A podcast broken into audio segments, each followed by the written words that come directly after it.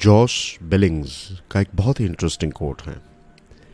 Money will buy a pretty good dog but it won't buy the wag of his tail इसका मतलब यह है कि अगर आपके पास पैसे हैं तो आप एक अच्छी ब्रीड का, एक अच्छी नस्ल का डॉग एक पैट खरीद सकते हैं। लेकिन यही पैट आपको देखकर हमेशा पूछ हिलाए आपको देखकर। उसकी आँखों में प्यार झलकाए आपकी राह वो देखे, ये चीज़ पैसा खरीद नहीं सकती।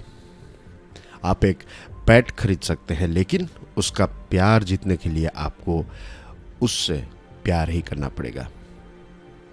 चाहे इंसानों की बात हो, चाहे हमारा जो पेट होता है उसकी बात हो, रिलेशन जो हैं वो छोटी छोटी चीज़ों से डेवलप होते हैं।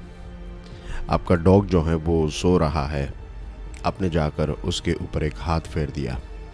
आपने उसको थोड़ा बहुत प्यार किया। आप उसको वॉक पर लेके गए।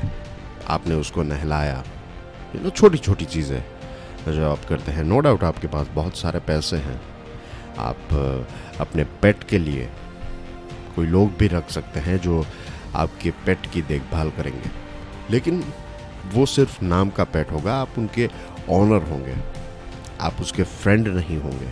अगर आप उसकी छोटी छोटी चीज़ों की देखभाल करते हैं, तब आप दुनिया की सबसे कीमती चीज़, वफादारी प्राप्त कर लेते हैं। Same thing goes with human relations as well और आजकल ये चीज़ हमें शादी ब्याह के मामलों में बहुत देखने को मिलती है कि अगर सो कोल्ड लड़का जो है वो बहुत पैसे वाला है तो बहुत सारे लोग ऐसे आई एम नॉट सेइंग कि हर कोई ऐसा है, लेकिन हाँ बहुत सारे कल्चर्स में अब ऐसा होने लगा है कि अगर लड़के के पास पैसे हैं बड़ा सा बंगला है, बहुत सारी गाड़ियाँ हैं फार्म हैं फैक्ट्रीज हैं पैसे इन्वेस्टेड हैं तो ये नहीं देखा जाता कि लड़का जो है उसके अंदर कितनी क्वालिटीज़ हैं, कितना एजुकेशन उसने प्राप्त किया, कितना अपने आप को सेल्फ इम्प्रूव किया है। नहीं, सिर्फ़ उसके पास लकीली ये सारे पैसे और चमक दमक है। उसके साथ अपनी बेटी की शादी करवा दो। हमारी बेटी जो है वो हमेशा खुश रहेगी। यहाँ पर सबसे बड़ी गलती जो होती है वो यही है कि money will buy a pretty good dog कि पैसों से आपको आप बहुत सारी चीज़ें खरीद पाएँगे।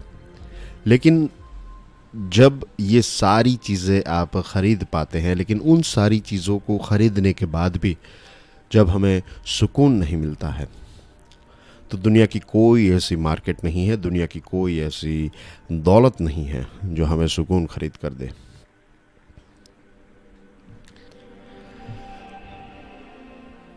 Money will buy a pretty good dog, but it won't buy the wag of his tail. Josh Billings.